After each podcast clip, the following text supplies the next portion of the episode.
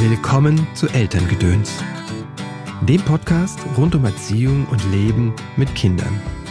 Ähm, in der Pubertät ähm, ist es ja so, dass wir ja von unseren Kindern auch oft so grundsätzlich und nicht nur zehn Minuten, zehn Minuten vielleicht besonders, aber so grundsätzlich abgelehnt werden. Auch das ist völlig natürlich und ein Prozess, der benötigt wird. Ja, brauchen diese Ablehnung, alles, was sie blöd, was man blöd findet, davon kann man sich leichter abnabeln. Und das ist ja die Pubertät, ein Abnabelungsprozess auch von den Eltern. Aber das tut uns Eltern natürlich wahnsinnig weh.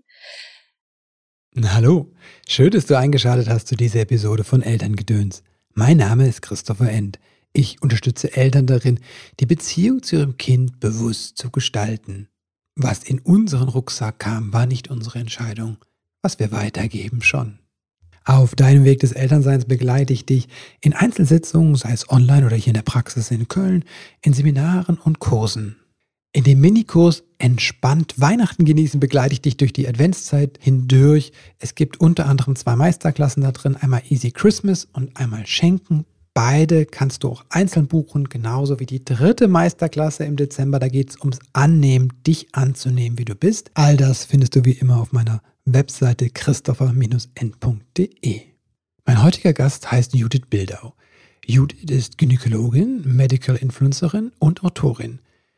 Nach ihren beiden ersten Büchern Starke Mädchen brauchen entspannte Eltern und mit meiner Tochter durch die Pubertät ist dieses Jahr ihr Buch Deine Mädchensprechstunde erschienen, die sich direkt an die Mädchen richtet. Hallo Judith, herzlich willkommen im Podcast. Schön, dass du da bist. Hallo, lieber Christopher, vielen Dank für die Einladung. Ich freue mich sehr. Du hast ein Buch geschrieben über die Pubertät, beziehungsweise über die Pubertät der Mädchen, deine Mädchensprechstunde, alles über deinen Körper, deine Gefühle und die Liebe. Was passiert in der Pubertät bei Mädchen, was die wenigsten vielleicht wissen oder was noch nicht so bei allen angekommen ist? Ja, Christopher, ich glaube, das würde ich dir total gerne einmal geschlechtsunspezifisch erstmal hm. beantworten, weil das ist bei Jungs und Mädchen, wenn wir jetzt in diese Geschlechts, wenn wir diese Geschlechterrollen jetzt einfach noch so unterscheiden wollen, was mhm. durchaus auch äh, in einem gewissen Maße jetzt erstmal Sinn macht, ähm, das ist eigentlich relativ identisch. Einziger Unterschied ist, ähm, dass die Mädels ungefähr zwei Jahre früher in die Pubertät kommen und ähm, das ist dann der Moment äh, auf dem Klassenfoto, wenn die Mädels äh, zwei Köpfe größer als die Jungs sind und mhm. die ist Jungs eigentlich aussehen wie so die kleinen Brüder oder sowas. Aber da ist der Unterschied ja sehr, sehr eindrücklich. Mhm. Ähm, die Mädchen kommen zwei Jahre früher in die Pubertät, Pi mal Daumen, sie kommen auch immer früher in die Pubertät. Okay. Aber ähm, das, was in der Pubertät passiert und wofür ich so unheimlich gerne das Verständnis erwecken würde, mhm. sind die Veränderungen, die vor allem im Gehirn stattfinden. Das ist das unglaublich Spannende. Und das ist bei Jungs und Mädchen erstmal gleich. Jungs und Mädchen reagieren etwas unterschiedlich auf diese Veränderungen. Mhm. Wie gesagt, wenn wir jetzt in diesen Rollenklischees, Geschlechter äh, spezifisch, wenn wir das so behandeln wollen, und ich glaube, das müssen wir in diesem Fall auch noch, ähm, ja, aber dafür hätte ich unheimlich gern mehr Verständnis, weil ich finde, die Pubertät verläuft oft oder wird oft so belächelt oder irgendwie mhm. so, wie soll ich sagen, ne, oh, der ist in der Pubertät, der spinnt, oh, der ist zickig oder die ist zickig und was weiß ich. Das wird so, das sind so, ist eine ganz schlechte Position, finde ich, die den Jugendlichen oft zuteil wird. Okay. Was passiert im Gehirn in der Pubertät? Das Gehirn strukturiert sich komplett um. Ja, also mhm. Nervenenden, Nervenzellen werden neu verknüpft, Hirnareale werden neu strukturiert. Es entwickelt der Stoffwechsel, der Dopaminstoffwechsel verändert sich. Ähm, also kurz gesagt, Beispiel, damit man es ganz plastisch sagt. Das Gehirn baut sich von einem kindlichen Gehirn in ein erwachsenes Gehirn um ja, funktioniert erwachsen. Mhm. Das ist ja ein Unterschied, ne? was das Verständnis angeht, was die Gefühlskontrolle angeht. Da ist es, gibt einen himmelweiten Unterschied, also in der Regel zwischen dem kindlichen und dem erwachsenen Gehirn. Das Problem zum Beispiel in der Pubertät ist, dass der Stirnlappen, der so für die Impulskontrolle, für mhm. die Regulation der Emotionen verantwortlich ist, noch sehr lange sehr kindlich reagiert. Das heißt, auch so die äh, Frustrationstoleranz, die ist noch sehr lange sehr kindlich. Aber der Wunsch, autonom zu leben, beziehungsweise selbstständig Entscheidungen zu treffen, ist da. Aber so das Abschätzen der Risiken und dann irgendwie auch mit Frustration, Traurigkeiten oder Misserfolgen umzugehen, das ist noch sehr kindlich, sehr, sehr lange. Das dauert einfach. Das finde ich so ein ganz mhm. passendes Beispiel. Mhm. Der Dopaminhaushalt Wie lange dauert das? Ja, also das ist ja sehr unterschiedlich und das ist auch sehr individuell, muss ich sagen. Aber wir sagen so ungefähr, die Pubertät mhm. geht jetzt so von dem 10., 11. Lebensjahr Richtung 6., 16. Lebensjahr. Wenn ich sowas in den Social Media poste, kriege ich ganz oft die Antwort, mhm. aber meine Tochter ist 18 und die ist immer noch mitten in der Pubertät. Stimmt da was nicht? Doch, stimmt alles. Mhm. Ist halt einfach so, ne? Was so Pi mal Daumen mhm. dauert. Ja. Jetzt noch einmal zum Dopaminhaushalt. Ähm, der Stoffwechsel verändert sich. Dopamin ist ja so, dass ähm, Belohnungs, also reagiert ja am Belohnungszentrum des Gehirns ähm, mhm. und das jugendliche Gehirn braucht einfach mehr, um ein zufriedenes Belohnungszentrum zu haben. Ja, und ähm, sich zufrieden, also zu fühlen. Das heißt, die Abenteuerlust und ähm, die, ähm, die Neugier äh, ist einfach größer. Und da beißt sich die Katze dann wieder in den Schwanz, dass eben mhm. zum Beispiel der Frontallappen, der Stirnlappen noch nicht so ausgereift ist, dass er das realistisch einschätzen kann. Ne? Deswegen machen Jugendliche oft Sachen, mhm. die völlig Hanebüchen erscheinen. Einfach weil sie da so Bock drauf hatten mhm. und weil sie so eine Neugier hatten, weil das, das Belohnungszentrum gebrüllt hat, ja, go for it, go for it aber es fehlte noch so die realistisch, fehlte, hat so die mhm. realistische Einordnung gefehlt. Ja, zum Beispiel. Mhm. Deswegen ist es auch ganz gut, dass es ein Jugendstrafrecht gibt, oder? Naja, deswegen nicht ist einschätzen allem, können. Ne? Genau, gibt es auch, ist es auch gut, wenn ähm, Pubertierende, und wie gesagt, das ist jetzt erstmal unabhängig von Jungs oder Mädchen, ist es auch ganz gut, wenn man Eltern hat, mhm. die einfach diese Leitplanken gibt ja, geben. Ähm, das wird oft so, mhm. also das ist natürlich, äh, kann ja sehr schwer sein, wenn irgendwie die 1,70 große Tochter irgendwie äh, vor einem steht und doch sehr verständig wirkt, ne? Beziehungsweise der fast zwei Meter Junge irgendwie. Das sind ja dann schon mhm. so, so halbe Erwachsene oder äh, äußerlich oft schon so, so ganz entwickelte Erwachsene. Aber sie brauchen mhm. uns einfach als Eltern, um da nochmal, um da regulierend einzuwirken, um da einfach ein Auge drauf zu haben. Auch wenn ja die das nervt. Aber sie brauchen es einfach. Okay, also auch wenn sie es nervt, brauchen sie was von uns, die Leitplanken? Sie brauchen Eltern, an denen sie sich äh, die, die, die Regeln vorgeben. Ja, das heißt ja nicht, ähm, du musst, äh, der Teller mm. muss aufgegessen werden oder ähm, du musst die äh, Grünschuhe mhm. anziehen. Das meine ich nicht. Also es gilt natürlich in der Pubertät für mhm. Eltern, alte Regeln loszulassen und neue aufzustellen, angepasste gerne oder eigentlich mhm. zwangsläufig auch gemeinsam mit den mhm. Kindern, ja, weil wir haben erreicht natürlich viel, wenn da eine gewisse, ein gewisses Verständnis da ist. Aber äh, wir als Eltern müssen auch wissen, dass unsere, El unsere mhm. Kinder sich an uns reiben dürfen. Sie müssen nicht mit jeder unserer Entscheidung zufrieden sein. Das werden wir nicht hinkriegen und das tut den Kindern auch nicht gut oder den Jugendlichen. Sie brauchen uns als Eltern, um einfach äh, auch noch mhm. Grenzen zu setzen. Das sind nicht mehr die bei, wie bei einer Dreijährigen oder einem Dreijährigen. Das sind andere, aber sie brauchen uns. Und auch Pubertierende, das sagen viele Untersuchungen, die mhm. überhaupt, die alles dürfen, keine Grenzen haben, die bis Mitternacht und noch weiter, sind nicht glücklicher und werden keine glücklicheren Erwachsenen, eher ganz im Gegenteil. Mhm. Das wäre dann wieder der überbehütende Erziehungsstil, ne? dass man quasi, ähm, was heißt, ja, also dass man alles durchgehen lässt, ne? dass man halt nicht da ist quasi, ne? als wie es beziehungsorientiert ist, ne? da bin ich ja da, ne? auch als, auch als, äh, wo ich, wo das Kind sich dran reiben kann, habe ich jetzt verstanden, ne? Genau, weil wir zu Hause welcher Familienkonstellation man auch immer lebt, sind natürlich auch so ein bisschen, nicht ein bisschen, wir sind der Übungsplatz für diese, für mhm. diese Jugendlichen. Ja, also ähm, das äh, berichten mir auch ganz viele Eltern, Christopher, dass sie mhm. sagen, oh, bei mir zu Hause benimmt, benimmt sich meine Tochter wie die Wutz, ja, also die respektiert gar nichts, immer nur schlechte Laune, immer nur Diskussion und so weiter. Und hm. draußen mhm. sagen mir alle, ach, wie schön, dass ihre Tochter wieder bei uns war. Also so ein reizendes Mädchen. Ja.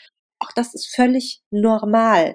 Wir zu Hause sind der Übungsplatz für das echte Leben, ja äh, draußen. Und das ist unsere Rolle. Wir müssen nicht mehr stillen, wir müssen nicht mehr wickeln, aber wir sind als Eltern immer hm. noch echt gefragt und wichtig. Okay, das ist jetzt so das Grundsätzliche, was das Gehirn mit den Kindern macht, die Gehirnumstellung oder Gehirnentwicklung. Was ist jetzt vielleicht das spezifische Mädchen und Jungen oder wenn wir hier gucken auf die Mädchen? Was ist da vielleicht nochmal wichtig? Ähm, also bei den Mädchen kommt dann natürlich auch noch eine ganz krasse körperliche Entwicklung dazu. Ja, also das ist, ähm, ich glaube so aus meiner mhm. Erfahrung, das wird bei Jungs klar, die wachsen, haben natürlich auch körperliche Probleme, also mit dem Ästhetischen, oft zu klein, zu dünn, zu wenig Muskeln, Pickel, Stimmbruch und so weiter. Aber bei Mädchen verändert sich ja nochmal wahnsinnig ja. viel, in dem Sinne, dass dieser, dieser eigentlich erstmal zunächst ja äh, asexuelle Körper, ja, also Kinder sind ja erstmal, ne, haben ja wenig keine Kurven und so, die, dass die mhm. Mädchen werden, kriegen diese weiblichen Kurven, ja, also kriegen einen Po, kriegen eine Brust, kriegen eine, ne, das mhm. ist ja eine wahnsinnige Umstellung, ähm, was passiert da mhm. mit meinem Körper, da wächst auf einmal was, es geht ähm, um ähm, auch Bereiche, äh, auch Haare im Vulva-Bereich, äh, die Pro, also das ist ja wahnsinnig viel, was da passiert. Und das äh, ist auch oft so ein Gefühl mhm. erstmal der Machtlosigkeit, was die Mädchen da quasi so empfinden.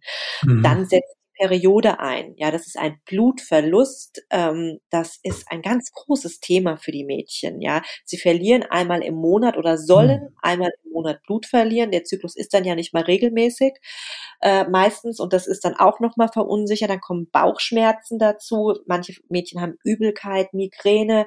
Also da, da, da, da wird ja nicht nur das Gefühlsleben, die äh, irgendwie verändert sich, sondern auch so ja der ganze Körper wird plötzlich ein anderer. Also das Zuhause, die Seele verändert sich, aber auch ja. das Zuhause der Seele verändert sich.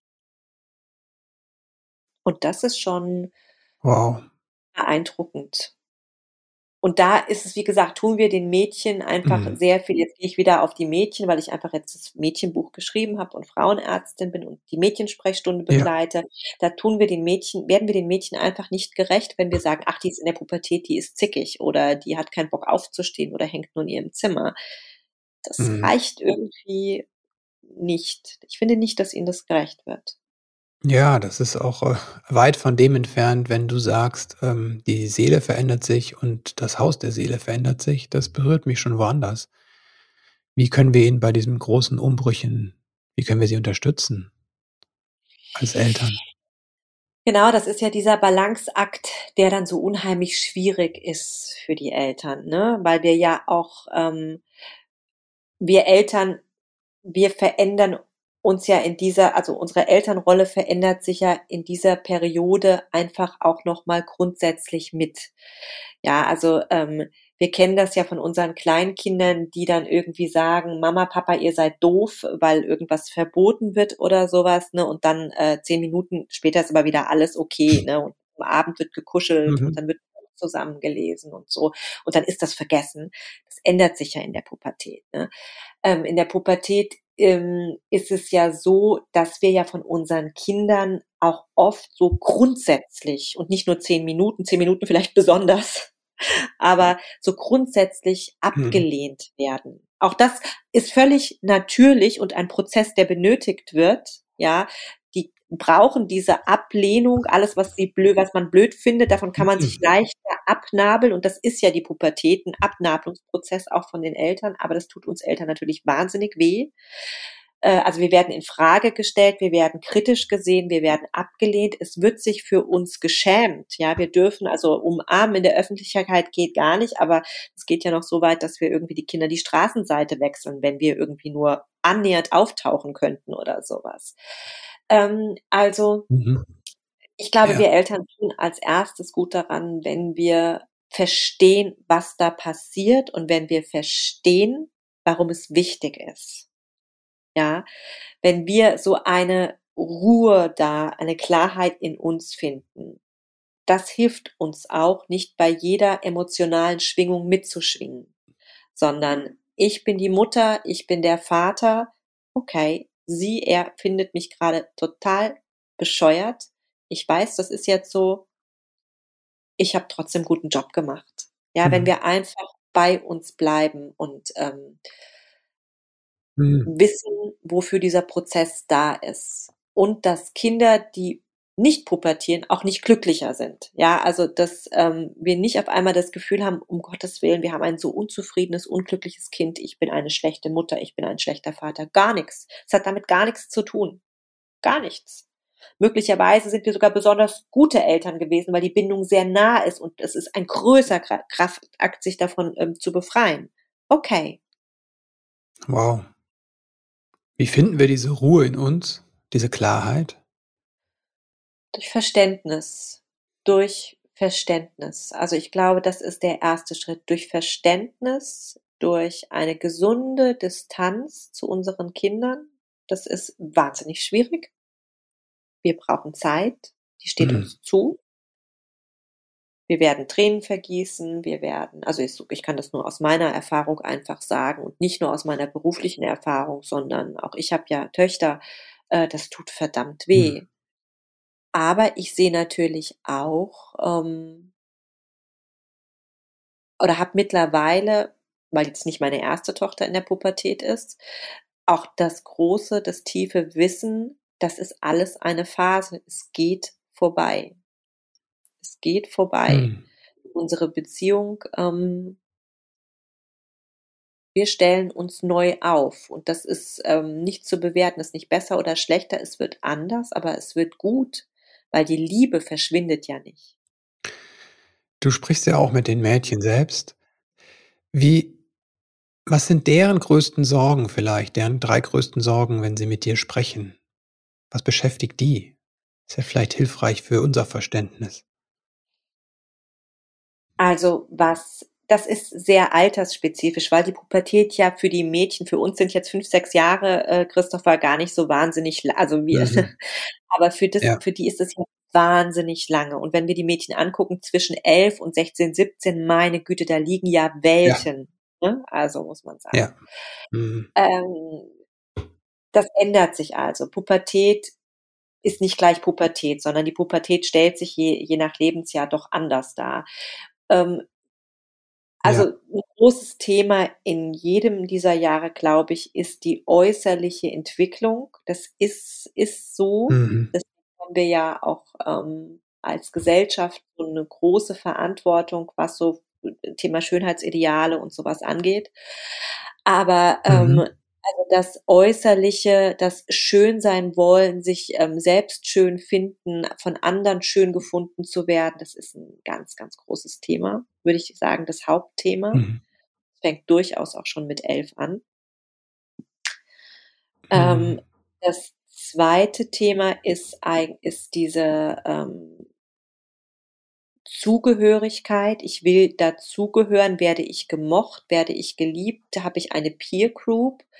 Diese Geschichte mhm. klicken auf heute Freundin, morgen Feindin, cool sein, uncool sein, ähm, äh, in der Schule einen richtigen Platz zu haben, das ist so, also ich würde sagen, der erste Punkt ist eher so das Aussehen und das Mädchen so mit sich selbst. Das zweite ist das Mädchen so in dem Verbund, ähm, mhm. wo habe ich eine Clique, bin ich Außenseiterin, werde ich geschätzt, äh, welche Rolle habe ich in der Clique, wenn ich, wenn ich drinne bin.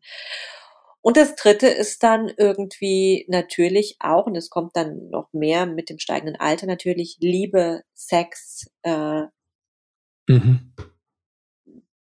sexuelle Gefühle, Körperlichkeit, äh, Lust. Mhm. Das sind so drei Topics, würde ich sagen. Ähm, und ähm, über allem schwebt natürlich immer auch das Thema Eltern. Ne? Was darf mhm. ich wie darf ich mich kleiden, was darf ich? Ähm, dann beim Thema mhm. Clique, äh, wie lang darf ich ausgehen, was erlauben mir meine Eltern da? Und dann beim Thema äh, Freund oder Liebe, erste Liebe und sowas, äh, wie unterstützen mich da meine Eltern, verbieten sie es oder ne, kann ich mit ihnen über Liebeskummer reden? Also Eltern begleiten alle diese drei Themen sind da unheimlich mhm. relevant, auch aus der Distanz raus, ne? Also. Mhm. Und wie könnte ich diese drei Themen als Eltern unterstützen, das, das Kind, das Mädchen jetzt? Schönheitsideale oder Außenzugehörigkeit zur Peergrube und ähm, Liebe, Sex, Partnerschaft und Körperlichkeit. Also beim ersten Thema, und das ist wirklich was, äh, da, da können wir Eltern einfach mal auf uns selbst achten und auf unsere Wortwahl und, und unser hm. Umgang hm. mit Schönheit und Bewertung. Das ist wirklich was, was mir in den letzten Jahren extrem aufgefallen ist. Wie sehr Mädchen das auch wie so Schwämme aufsaugen, wenn der Vater ähm, mhm. gesagt hat, oh, dein Po ist aber ganz schön kräftig geworden. Das ist ein dahin wow. gefallener Satz, der irgendwie, ne, keine Ahnung in welchem Zusammenhang gefallen ist. Das sitzt, kann ganz tief sitzen und kann auch weitere Ernährungsverhalten und sowas maßgeblich beeinflussen. Äh, es geht darum, wie wir in der Familie über Schönheit sprechen wie wir mhm. Schönheitsideale mhm. definieren, ob wir über übergewichtige Menschen lästern, ob wir, ne, also wir können da schon sehr viel Rahmen geben, was mhm. schön ist. Ja, und mhm. wie bunt Schönheit sein kann. Mhm. ähm, ne, dass wir dem Ganzen so diesem Instagram, TikTok, ähm, äh, Wimpern, Gelnägel einfach zu Hause in einer anderen, also dagegen steuern. Nicht belehren, mhm. sondern das baut man ein. Man muss aber als erstes mal darauf achten, wie viel man selbst da oft irgendwie, äh, boah, äh, die hat aber, hat, ist aber grau geworden. Oder das sind ja, mhm. ne, irgendwie solche Sätze, wir müssen da selbst, glaube ich, erstmal auf uns gucken, bevor wir mhm. den Kindern irgendwie sagen, was sie schön zu finden haben. Ne? Mhm. ist so. Und geht es darum, dann äh, gar nicht mehr drüber zu sprechen oder anders drüber zu sprechen. Also das Thema Grau zum Beispiel, ne? Wenn jemand grau nicht, wird.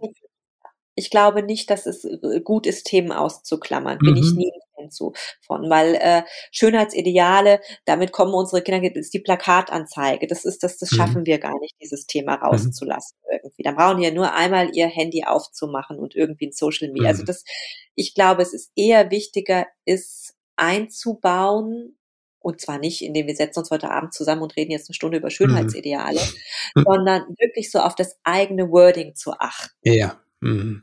Also eher, wie spreche ich über jemanden, wenn ich sehe, da ist jemand, äh, der ergraut, einfach dann, ähm, was, wie, was ähm, ist dahinter quasi meine, die Färbung genau. meiner Worte quasi, ne?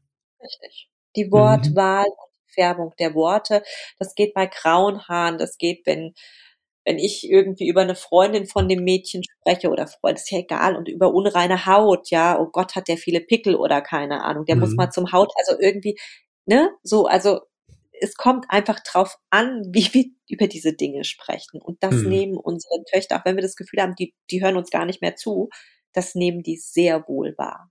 Sehr okay. wohl. Wow. Mhm. Okay. Zugehörigkeit und Peer Group war das zweite, was du gesagt hast. Ja, ähm, Riesenthema, mhm. Riesenthema. Mhm. Also äh, wie anstrengend das ist, Christopher, müssen wir doch echt selbst mal, also müssen wir doch uns selbst mal fragen. Wir gehen, wenn wir irgendwie arbeiten gehen und nie richtig wissen irgendwie, äh, wie ist denn die Stimmung heute in der Clique, gehöre ich ja. dazu oder nicht, ne? Äh, hat eine gestern oder einer was über mich gesagt, deswegen sind alle heute irgendwie, das ist ja, wie viel Unsicherheit das mhm. in einem auslöst. Ne? Mhm. Ähm, wohl wissend, dass die Jugendlichen, die diese Klicken bilden und sowas ja selbst in einem wahnsinnigen Umbauprozess sind und selbst mhm. irgendwie strugglen. Aber wir, uns geht's ja dann in erster Linie erstmal um unsere Kinder und da ja. ist es einfach ganz wichtig, dass wir diese Homebase, also dass wir diese Basis bieten. Ja. Mhm. Und da kann ich Eltern nur empfehlen, ähm, dass wir den Kindern so sichere Orte einräumen. Mhm. Ja. Ähm, und das hört sich jetzt erstmal total verrückt an, wenn ich das sage, aber das kann auch einfach der Sonntagnachmittag bei der Oma sein. Ja, mhm. die, ähm, dass äh, die Jugendliche, jetzt ich rede jetzt von Mädchen, aber wie gesagt, das mhm. trifft äh, auch irgendwie Jungs, aber ja. äh, die dann das Mädchen einfach be, be, betüttelt und äh, mhm. lieb hat und toll mhm. findet. Ja, mhm. das kann die Patentante sein äh, oder der mhm. Patenonkel, der auf ein tolles Konzert geht. Das kann der Sport, ähm, der Sportclub sein. Ja, ja. dass äh, die, die, die, die, der Verein, wo es jetzt mhm. nicht darum geht, wie ist deine Fingernagel heute, sondern wo es um, um den, äh, um, um, um, Mannschaftssport äh, geht, ja. um das nächste Spiel, um, äh, ne, das kann, mhm. Das war bei Mädchen, bei meinen Mädchen ist, ist es auch immer noch so, der Reiterhof sein, mit mhm. Tieren mhm. zusammen. Ja, mhm. einfach was, wo die, wo die wissen, egal wie bescheuert das in der Clique läuft oder sowas, ich habe einen Platz, da bin mhm. ich sicher. Ne? Und das muss gar nicht unbedingt was mit uns Eltern zu tun haben, mhm. sondern wie das können auch andere Bezugspersonen sein, äh, die Handballtrainerin oder sowas, ja. Einfach was, was nur den Mädchen gehört. Oder also Jungs. wir müssen es nicht sein, sondern wir helfen, dass dieser sichere Ort entsteht. Genau, und fördern mhm. das. Und mhm. fördern das. Ne? So, ähm, und, und, und, und schlagen das auch vor und bestehen auch drauf, dann doch mal auf den Sonntagnachmittag bei Oma und Opa oder ja. so. Doch, das dürfen wir schon vorgeben. Mhm. Ne? Wir dürfen sagen, okay, pass auf, nicht jeden Sonntag, Oma und mhm. Opa, aber einmal im Monat machen wir das. Ne? Mhm. Also wir dealen so ein bisschen, wir ähm, verhandeln mit den Kindern, aber wohl wissend, warum diese sicheren Orte wichtig sind. Du musst nicht jede Woche auf den Reiterhof, aber komm, äh, zweimal im Monat oder dreimal im Monat ja. kann ich das schon Klasse. Ne? So, mhm. wir, wir, wir verhandeln einfach, wohlwissend, mhm. also dass wenn wir den, diese sicheren Orte schaffen oder wie gesagt die Patentante, die dann ins Kino mit dem Mädchen geht. Ja. Das sind einfach solche Sachen, die nichts mit den anderen 13, 14, 15-Jährigen zu tun haben. Ja, ja, ja. Mhm. Das können auch wir sein, Christopher. Natürlich können wir das mhm. auch sein. Ne? Der äh, äh, Vater, der irgendwie zum Fuß oder die Mutter, die mit auf dem Fuß zum Fußballspiel geht. Ja, mhm. Also völlig egal. Ja, super, sichere Orte. Ja. Wie schaffen wir die Sicherheit bei dem Thema ähm, Liebe, Partnerschaft, Sexualität und Körperlichkeit und Lust? Das ist ja für die Kinder auch was völlig Neues auf eine Weise. Ne? So. Klar, ist ja auch, also es ist ja zumindest in dieser Dimension, in dieser Qualität. Also es gibt ja eine Körperlichkeit, eine Lust, gibt es ja auch bei Kindern, Sexualität, aber es verändert sich zu einer erwachsenen Sexualität, die ja auch sehr ähm, Richtig. Äh, kann ja auch einschüchternd sein oder beängstigend. Ne? Erschreckend, einfach erschreckend, ja. Und da ist, schwingt ja auch immer die Frage, da bin ich normal, ist das normal? Mhm. Und da ähm, glaub, also bin ich der festen Überzeugung, dass es auch da ganz stark darauf ankommt, wie wir zu Hause mit dem Thema umgehen. Mhm. Ja, wie wir über äh, so etwas sprechen ob das Thema äh, Sex bei uns verpönt ist. Äh, mhm. Äh, meine Mutter hat mir neulich zum Beispiel mal erzählt, wir mussten lachen, wir beide, also jetzt ich und meine Mutter, dass sie als kleines, äh, als junges Mädchen mal ihre Mutter gefragt hat, Mama, was ist eigentlich schwul? Mhm. Ähm, meine Mutter ist äh, 1950 geboren, ja. Mhm. Also äh, hat dann ihre Mutter gefragt, meine Oma, was ist eigentlich schwul? Und die Mutter hat gesagt, Psst, das ist was ganz Schlimmes. Ja, mhm. also ähm, äh, so, äh, wenn wir über verschiedene sexuelle Orientierungen, wenn wir mhm. da einfach ganz offen und vor allem nicht wertend sprechen, mhm. dann haben wir schon mal eine richtig gute Grundlage gelegt. Das mhm. heißt nicht, dass unsere Kinder nicht trotzdem irgendwie sich erschrecken und Probleme haben werden, aber sie wissen, sie können mit uns drüber sprechen. Ja. Ja. Ähm, sie wissen, dass das ein Thema ist, wo wir nicht sagen, Psch, das ist was ganz Schlimmes, sondern die wissen, ja. ich kann, ich kann nachfragen. Und mhm wenn Kinder nicht mit uns drüber sprechen wollen, die Mädchen, dann suchen wir denen eine tolle Frauenärztin oder einen tollen mhm. Frauenarzt. Ne? Mhm. Also das, ja. Das wäre meine Frage Gespräch gewesen, weil müssen, müssen, das, müssen die mit den Müttern sprechen oder was ist die Rolle von Vätern?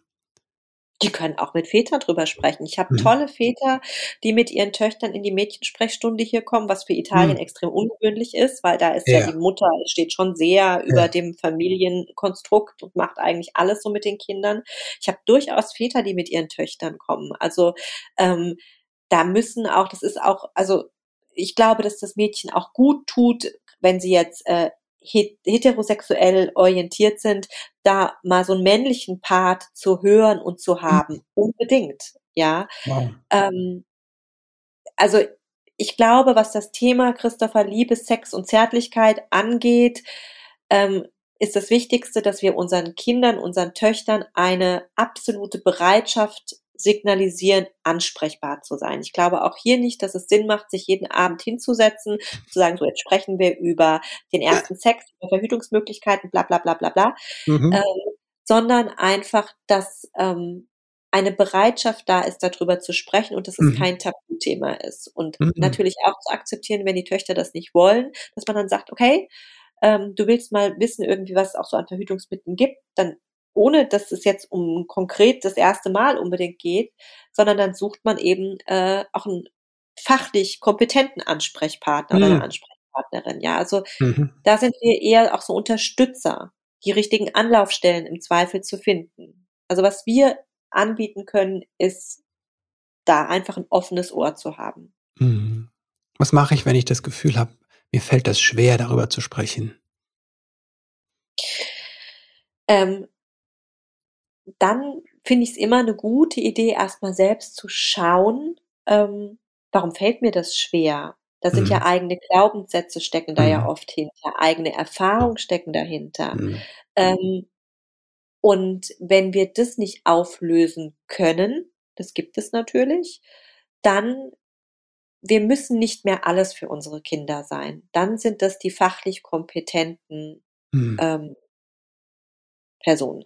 Ich hatte jetzt zum Beispiel, ich mache ja auch Workshops ähm, für Mädchen und da hatte, das hat, also da hat der letzte, den ich gemacht habe, da war auch eine Mutter, die gesagt hat, ich habe irgendwie, ich kann, ich, ich kann irgendwie mit meiner Tochter da nicht drüber sprechen. Ja. Warum auch immer. Ich habe das mhm. Gefühl, da hat sich auch so viel, denn sie sagte zu mir, da hat, ich habe das Gefühl, da hat sich auch so viel entwickelt, gerade was Verhütungssachen angeht, was äh, Therapie bei Menstruationsbeschwerden angeht.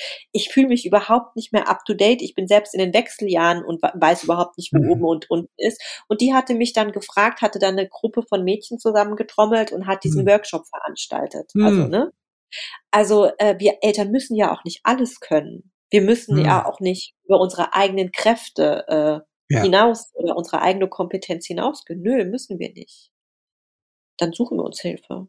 Dann sind wir hm. liebevolle Begleiterinnen. Oh, das ist ein schönes Schlusswort, liebevolle Begleiter zu sein, finde ich. Judith, vielen, vielen Dank erstmal für das Gespräch. Ich würde gerne mit dir weiterreden. Wir haben ja auch im Vorgespräch über ähm, eher so gesellschaftliche, gesellschaftspolitische Dinge oder Ansätze gesprochen. Ähm, da sind wir jetzt nicht zugekommen. Gerne nochmal ein anderes Mal. Vielen, vielen Dank für das Gespräch, für den Austausch, für deine Arbeit generell, also was du halt auch äh, online leistest, wo du einfach vielen Menschen Orientierung und Halt gibst. Das ist halt in der Pubertät so, so wichtig generell im Kindsein ne, oder fürs Menschsein brauchen wir diesen Halt, diese Sicherheit und Orientierung. Das gibst du mit deiner Arbeit, mit deinen Büchern und natürlich auch in deiner Arbeit als Ärztin. Also da ein großes, großes Dankeschön für dein Tun und Wirken. Wo kann man sich mit dir vernetzen, wenn man mehr von dir äh, vielleicht lesen will? Ähm, wo treibst du dich auch äh, Social Media mäßig am meisten rum gerade? Also ich ähm, bin auf meinem äh, Instagram-Account Dr. Med Judith Bildau zu finden und habe jetzt seit kurzem endlich eine eigene Website, wo auch alles verlinkt ist, ähm, www.dr-med-judith-bildau.com mhm. und ähm, ja, in Kürze gibt es auch eine eigene ähm, Online-Sprechstunde auf dieser Seite mhm. rund um das Thema Frauengesundheit. Genau, alle Links nicht packen wir in die Show Notes. Da kann, kann man die nachlesen und anklicken. Braucht ihr jetzt nicht mitzuschreiben.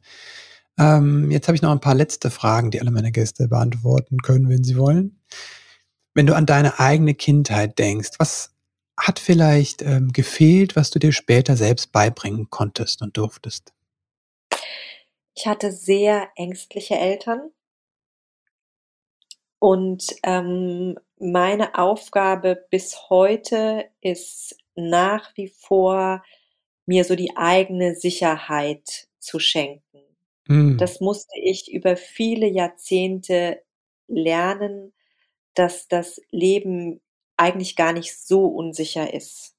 Es ist vieles unsicher und es muss auch nicht immer alles gut werden, aber es ist wichtig, dass ich für mich die Sicherheit habe, egal wie es wird, es ist trotzdem gut für mich.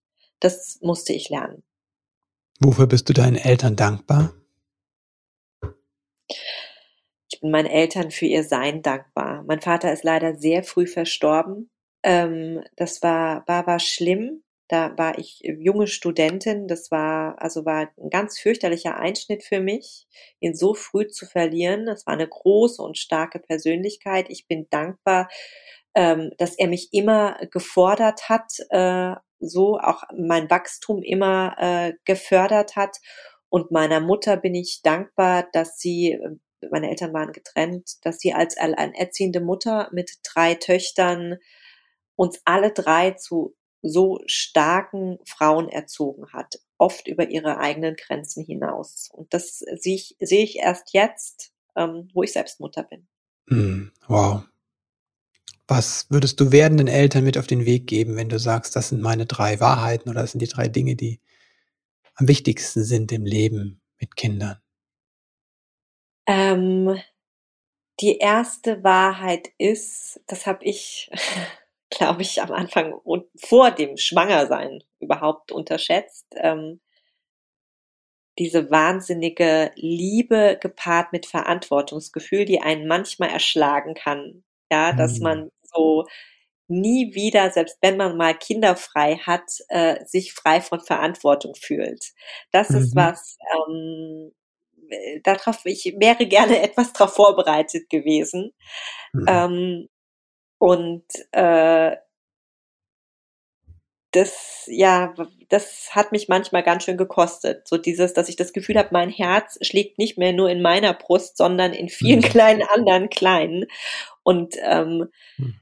das, äh, ja, das, das hat mich am Anfang wirklich erschlagen. Ich wünsche mir, dass die Eltern, werdenden Eltern wissen, dass es normal ist und dass man lernen kann, damit umzugehen. Das Zweite ist, ähm, dass ich gerne gewusst hätte, ähm, dass vieles wirklich nur eine Phase ist. Und selbst wenn man mhm. denkt, so habe ich mir das nicht vorgestellt und so kann es nicht weitergehen, es geht so mhm. nicht weiter. Ja, es bleibt, mhm. es bleibt in der kindlichen Entwicklung, es bleibt nicht so. Es wird mhm. sich verändern und es ähm, gibt, wird wieder diese unglaublichen Momente geben, in denen wir wissen, warum wir Eltern geworden sind.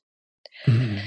Das dritte ist, dass ähm, wir sehr gut daran tun, das hätte ich früher auch gerne, hätte ich gerne gewusst, dass mir das jemand sagt oder mir auch öfter wieder sagt, dass wir auf uns als Eltern aufpassen müssen.